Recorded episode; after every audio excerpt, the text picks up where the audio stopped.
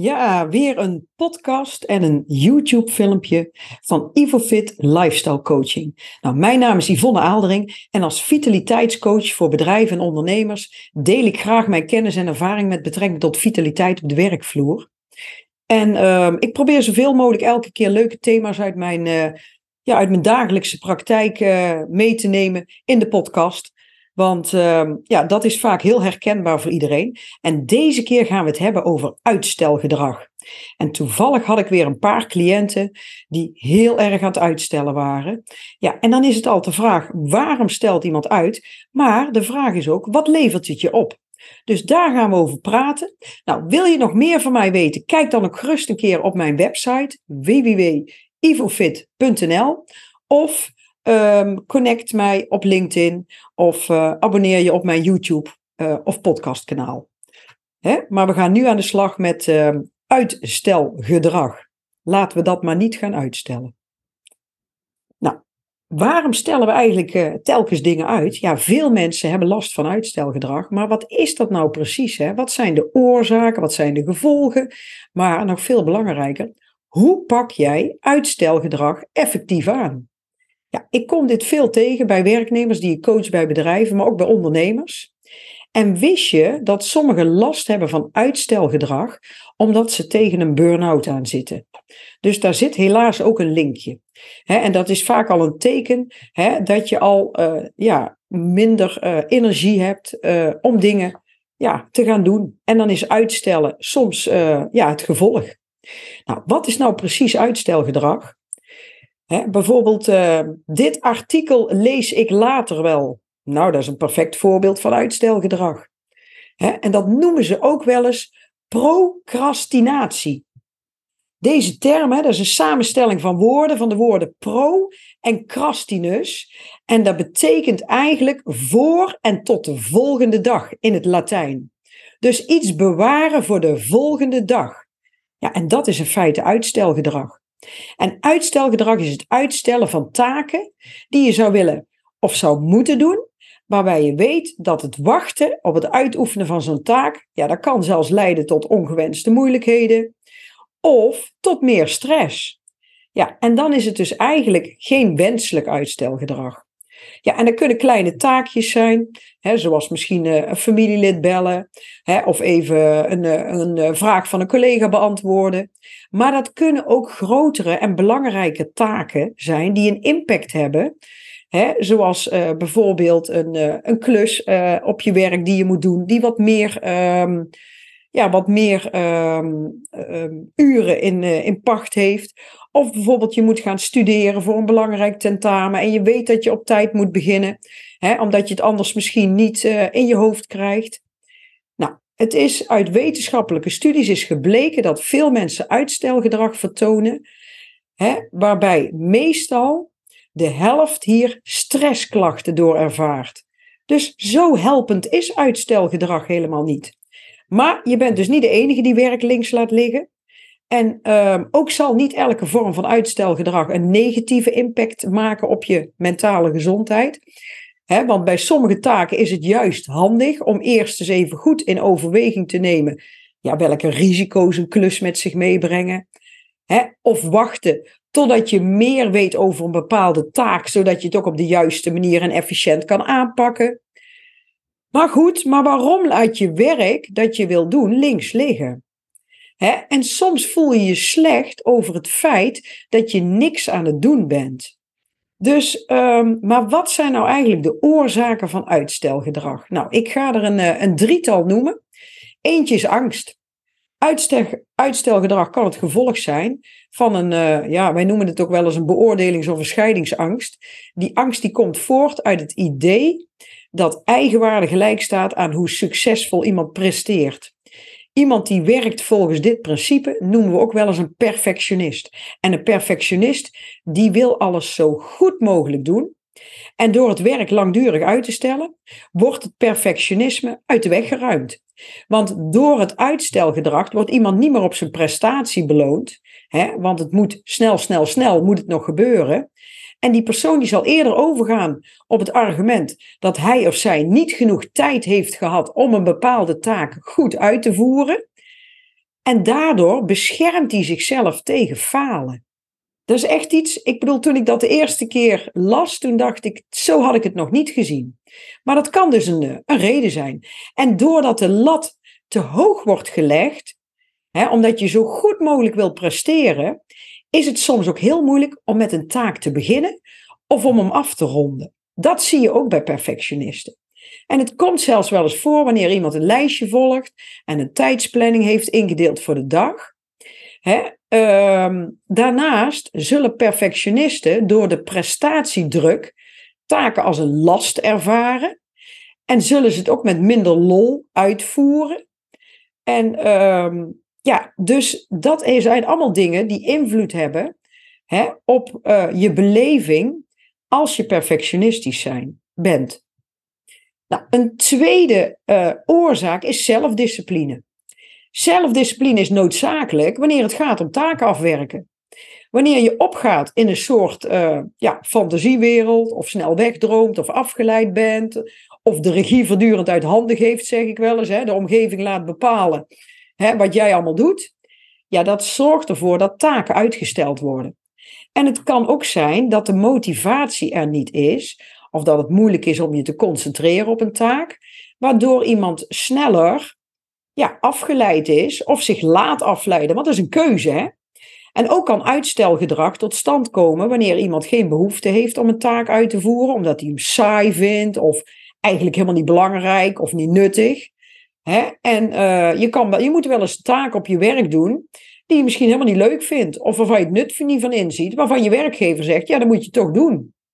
Maar het kan ook andersom werken. Namelijk dat iemand zich volledig op één specifieke taak stort, waardoor de andere taken op de achtergrond worden geplaatst en uitgesteld en als minder belangrijk. En iemand is zo gefocust en met één ding bezig, ja, dat hij het overzicht kwijtraakt. Waardoor andere dingen gewoon eventjes ja, naar een ander uh, prioriteitplan geschoven worden. Nou, wat is nummer drie van de oorzaken? Dat is motivatie. Kijk, als jij niet echt de motivatie hebt voor een bepaalde klus, of je hebt er echt geen zin in, ja, dan zal het altijd langer duren. En zul je soms, voordat je aan zo'n taak begint, hè, zul je het misschien nog wel even uitstellen. Nou, vaak is het ook uh, zo dat als je het niet leuk vindt, dat je dan ook, uh, het kan ook zijn dat je bijvoorbeeld bang bent om het niet te kunnen en dat dat ook je motivatie beïnvloedt. Dat je denkt, oh, dit is wel heel lastig voor mij. En dat kan natuurlijk ook een beetje verkapte faalangst zijn. Maar ook kan bijvoorbeeld vermoeidheid impact hebben op motivatie. Als je ergens geen energie voor hebt, ja, dan heb je er ook minder zin in. Om er lang aan te werken of om het überhaupt te gaan doen, om in, de, in de startblokken te gaan staan. Want door vermoeidheid, ja, dan heb je soms niet de puff om ergens mee te beginnen. Maar uitstelgedrag, echter uitstelgedrag kan ook tot stand komen wanneer iemand juist beter gemotiveerd is. Wanneer er een beetje druk achter een taak schuilt, dat kan soms ook gevaarlijk zijn, omdat het ervoor kan zorgen dat je heel gehaast je werk afmaakt en daarom sneller fouten kan maken. En ja, ook is regelmatig stress ervaren, is ook niet goed voor je gezondheid dat heeft ook invloed uiteindelijk op je prestaties. Nou, de gevolgen van uitstelgedrag is eigenlijk nog veel belangrijker. Hè, want als je beseft wat de gevolgen kunnen zijn en wat het met je doet, dan zul je misschien daar anders tegenaan gaan kijken of er anders mee omgaan. Want het continu uitstellen van een klus kan zeer nare gevolgen hebben. Zo kan het dat de toenemende mate aan stress of druk zorgt voor een visuele cirkel omdat je niet wil of kan beginnen aan de taak, kan je nerveus worden of stress krijgen of uh, minder goed slapen. Hè, uh, en die stress die kan ervoor zorgen dat je niet weer, dat je niet kan starten met een bepaalde taak. Kijk, en stress heeft vaak een negatieve invloed op het lichaam. Het kan ook leiden tot slapeloosheid, tot piekeren, uh, minder eetlust of drinken. Of het kan je faalangst vergroten. Dus soms helpt het om een klus juist wel te doen, zodat je die stress er niet van hebt. Nou, en als iemand bijvoorbeeld door die stress of door die druk een slechte nachtrust heeft, ja, dan heb je ook minder energie om in een tijd of in een taak te stoppen. En dat draagt ook weer bij aan een verminderde motivatie, aan een negatieve werksfeer. en het kan zelfs zijn dat bij kleine taakjes je makkelijk vergeet om het te doen. Maar goed, wees niet getreurd, want uitstelgedrag kan je echt goed en snel aanpakken. daar valt echt wel iets mee te doen.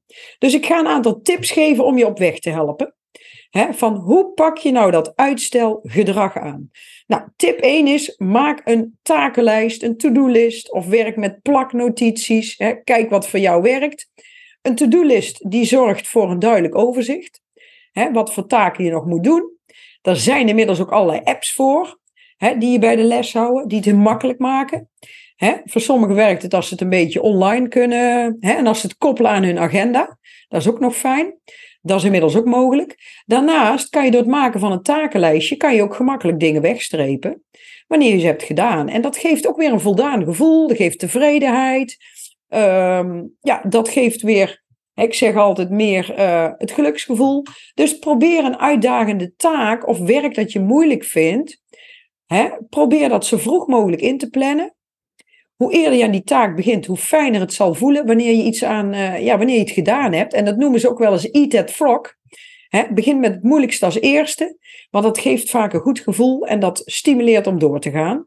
En als je dan uh, op de dag niet alles klaar krijgt, maar die rotklus is klaar, dat geeft, wel, uh, ja, dat geeft toch wel weer een uh, fijn gevoel.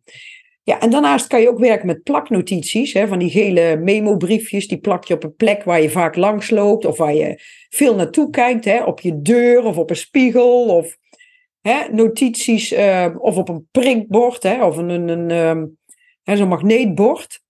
En zo kan je notities maken van de taken die nog uitgevoerd moeten worden. Maak per dag een selectie van taken die je die dag wil uitvoeren en zet die in een tijdschema, is mijn uh, idee. En uh, zijn er notities waar je niet aan toegekomen bent, niet erg, plaats ze terug bij de anderen en bewaar ze voor een volgende dag. Maar let wel op, probeer vooral ook realistisch te plannen en geen onrealistische doelen voor jezelf te maken, want dat kan weer tegen je werken en heel frustrerend werken. Dan, uh, want dan hol je altijd achter de feiten aan, is het nooit klaar en dat geeft ook geen rust. En zorg dat je uitstekend werk aanlevert, in plaats van alles tot in de puntjes perfect. Dus je hoeft niet perfectionistisch zijn, goed is ook goed. Hè? Ehm, ja, en hou van tijd tot tijd pauzes.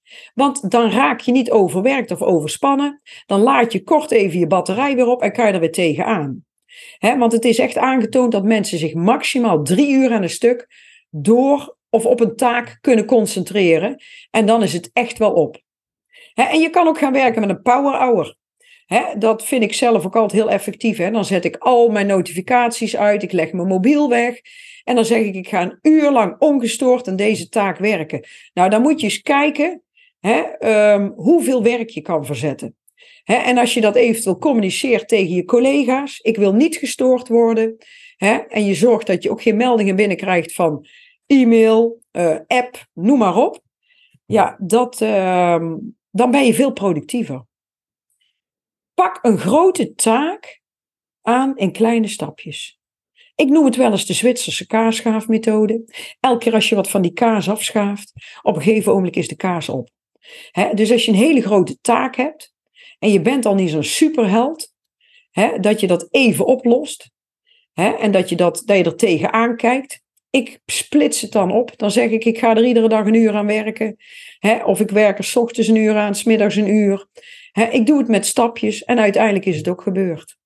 Hè? Dus neem niet te veel hooi op je vork. Want je bent ook geen machine die uh, eh, 24 uur per dag kan doorwerken. En wanneer je dit niet doet, heb je namelijk de kans overwerkt werk te raken en misschien wel een burn-out op te lopen. Dus probeer om taken in kleinere stukken op te delen hiermee kan je bijvoorbeeld denken aan ook uh, doornemen van een paar aantal paragrafen. van, een, uh, van een boek wat je moet lezen. of een tentamen wat je moet bestuderen. of het maken van een aantal oefeningen. Ehm, of een aantal klussen die uiteindelijk ehm, naar een groter resultaat doorleiden. en beloon jezelf ook gerust als je wat kleinere taken hebt afgerond. Als je zegt, nou, ik heb dit ene hoofdstuk heb ik klaar. Hè? Of ik heb dit onderdeel ontwikkeld, dat is klaar en morgen ga ik naar het volgende. Nou, beloon jezelf, want je hebt toch weer een stapje gemaakt. Nou, de derde tip is werk met de Pomodoro-techniek.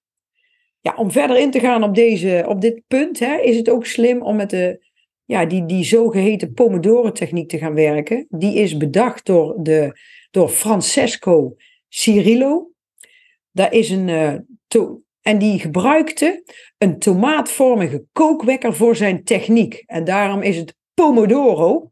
Hè, dat is volgens mij, ik weet niet, is het um, Spaans voor tomaat? Geen idee. Maar goed, voor deze methode maak je een lijstje waarvan je minstens 25 minuten mee bezig bent. Hè, die, per taak 25 minuten. Dat kan dus ook een deeltaak zijn van een grotere klus. Dan verzin je ook iets voor je ontspanning, want je hebt na die 25 minuten, je werkt elke keer 25 minuten, heb je 5 minuten pauze. En als je vier keer 25 minuten hebt gewerkt, je zet elke keer een timer, hè, je neemt tussendoor die 5 minuten pauze, dan heb je daarna een pauze van 25 minuten. Nou, en deze techniek die herhaal je totdat je je takenlijst hebt afgewerkt of dat je genoeg uren eraan hebt besteed, hè, tot je werkdag voorbij is. En die techniek die helpt je om geconcentreerd te blijven, omdat je niet alleen maar aan het werken bent, maar je neemt tussendoor ook een pauze. En daardoor is jouw brein is, uh, kan veel makkelijker informatie filteren om op te nemen. Dus dat is een hele fijne techniek. En eigenlijk werk je dan gewoon met verschillende blokken van 25 minuten. Echt ideaal. Tip 4 is zorg voor zo min mogelijk afleiding. Ik zei het net al bij mijn Power Hour als jij veel afleiding hebt, en dat hebben we tegenwoordig, want we hebben allemaal een mobiel en uh, we hebben een computer en overal staan allerlei notificaties op en er popt van alles elke keer op. Maar goed, um, soms zie ik dat mensen echt uitstellen omdat er te veel afleiding is. Dus zorg dat die afleiding minder is. En um, je kan allerlei dingen blokkeren. Of op stil zetten. Hè? Of de notificaties uitzetten. Zodat je niet de neiging hebt om op social media te gaan kijken, je mail tussendoor te lezen of je appjes te bekijken. Zeg gewoon, ik bekijk drie keer per dag mijn appjes. Ik doe twee keer per dag mijn mailen beantwoorden en bekijken. En that's it. Nou, geloof, me, dat geeft heel veel rust. Nou, en je bent veel productiever. Ja, je kan verder ook nog, als je veel afleiding ervaart, in een ruimte gaan zitten die zoveel mogelijk uh, ja, prikkelarm is. dus zoek een ruimte en als jij heel prikkelgevoelig bent, ga dan niet in een kantoortuin met tien collega's die tussendoor ook nog allemaal gaan bellen. Ga, ga daar zitten werken, want dat heeft vaak geen zin. maar uh, zorg in ieder geval zelf dat je al wat afleidingen en prikkels weghaalt. Nou, soms helpt het ook nog om oordopjes in te doen, om wat geluid van buitenaf te dempen. Of voor sommigen werkt het als ze ja, een muziekje op hebben staan, dan zijn ze geconcentreerder. En vaak is dat dan iets van klassieke muziek. Dat kan jouw mentale taken soms uh, ja, verbeteren. Hè? Die kan je dan beter uitvoeren. Werkt niet voor iedereen. Maar, hè, want voor sommigen moet het echt gewoon helemaal stil zijn. Ik herken dat. Ik wil zelf ook altijd liefst in stilte werken. Ook geen muziekjes. Geen afleidingen. Dat werkt voor mij het beste. Maar dat is heel verschillend per persoon. Tip 5 is de kleine dingen. Doe die meteen. Hoe stom of saai ze misschien ook zijn. Hele kleine dingen um, eventjes um, ja, een vraag van iemand beantwoorden van een collega. Of um, eventjes iets. ja, soms zijn het hele kleine dingetjes hè, die maar een paar minuten uh, kosten, kleine taakjes. Ja, en dan kan je wel zeggen, ik, ik doe dat ook niet, ik stel dat uit, maar het geeft soms ook wel heel veel rust als je dat wel doet. Want als je dat ook nog allemaal op gaat stapelen, dan wordt het soms wel heel veel. Hè? En soms kan het best even. Het ligt eraan. Kijk, als je in een power hour zit, dan doe je er niks kleins tussendoor. Hè? Maar als jij gewoon aan het werken bent, ja, dan kan het soms handig zijn om uh, soms dingen even snel af te werken en klaar. Hè? Een telefoontje beantwoorden, waardoor iemand weer vooruit kan. Nou, ik noem maar iets. Ja, en tip 6 is werk goed aan je eigen bioritme. Weet wanneer jij het productiefst bent. Ben jij bijvoorbeeld iemand die meer een ochtendmens is of een avondmens? Nou, dan weet je dat je dan productiever bent. En heb je bijvoorbeeld last van een after-dinner dipje? Ja, ga dan niet gelijk na het avondeten beginnen aan een klus. Bij een ochtendmens doe dan moeilijke taken aan het begin van de dag, want dan heb jij het meeste energie. En bij het meest alert. Kom je pas later op gang, doe dan wat gemakkelijke klusjes in de ochtend en doe, doe taken die meer aandacht en concentratie vereisen in de middag of in de avond, wanneer je concentratie beter kan vasthouden. Nou, en tip 7 is, en daarmee de laatste, verander je eigen denkwijze. Want als jij anders denkt over het uitvoeren van een bepaalde klus, zal het ook gemakkelijker gaan. En dat zit soms ook echt in je woordkeuze. vervang bijvoorbeeld het moeten van iets door het willen van iets. Dat voelt heel anders, dat klinkt heel anders. Praat niet over verplichtingen, maar over keuzes. Voelt ook heel anders. Praat minder verontschuldigend over de dingen die je doet als je even niet werkt. Want dan voelt het alsof je hè, um, iets doet wat eigenlijk niet kan of mag. Maar als jij bepaalt dat je een pauze mag hebben, ga er dan voor, geniet ervan, neem die pauze, denk bij en ga daarna weer aan de gang. Dus gebruik termen als ik ga in plaats van ik zou willen dat. Of vervang woorden als ooit of ergens deze dag doe ik het wel door specifiekere termen. En zeg ik ga dat vanmiddag om vier uur doen. Of over een uur werk ik dat even af. En zorg dat je je daar dan ook aan houdt en dat je het meent en dat het ook reëel is. Want dat is wel belangrijk. Zeg niet alleen dat je iets niet kan, maar voeg daaraan ook toe dat je iets anders wel kan doen. dat, dat is ook alweer heel wat anders. En door positiever te denken en een ander woord gebruikt te hebben, dan zul je zien, zul je ook meer zin hebben in het afwerken van een bepaalde takenlijst. Dus uh, ik hoop eigenlijk dat deze tips, ja, dat die nuttig en, uh, en zinvol waren en dat je er wat aan had. Want, um, en kijk gewoon wat voor jou van toepassing is. Hè? Want het zal misschien niet allemaal voor je van toepassing zijn, maar dat is oké. Nou, mocht je er nuttige tips in vinden zitten en denk je, oh, dat is wel iets voor uh, die collega of voor die vriendin, deel ook gerust mijn afleveringen. Hè? Want um, ja, ik wil graag uh, mensen uh, ja, inzichten geven, maar ook inspireren. Hè? Dus, nou, volgens mij heb ik het belangrijkste verteld. Ik zou zeggen, heel graag tot een volgende keer.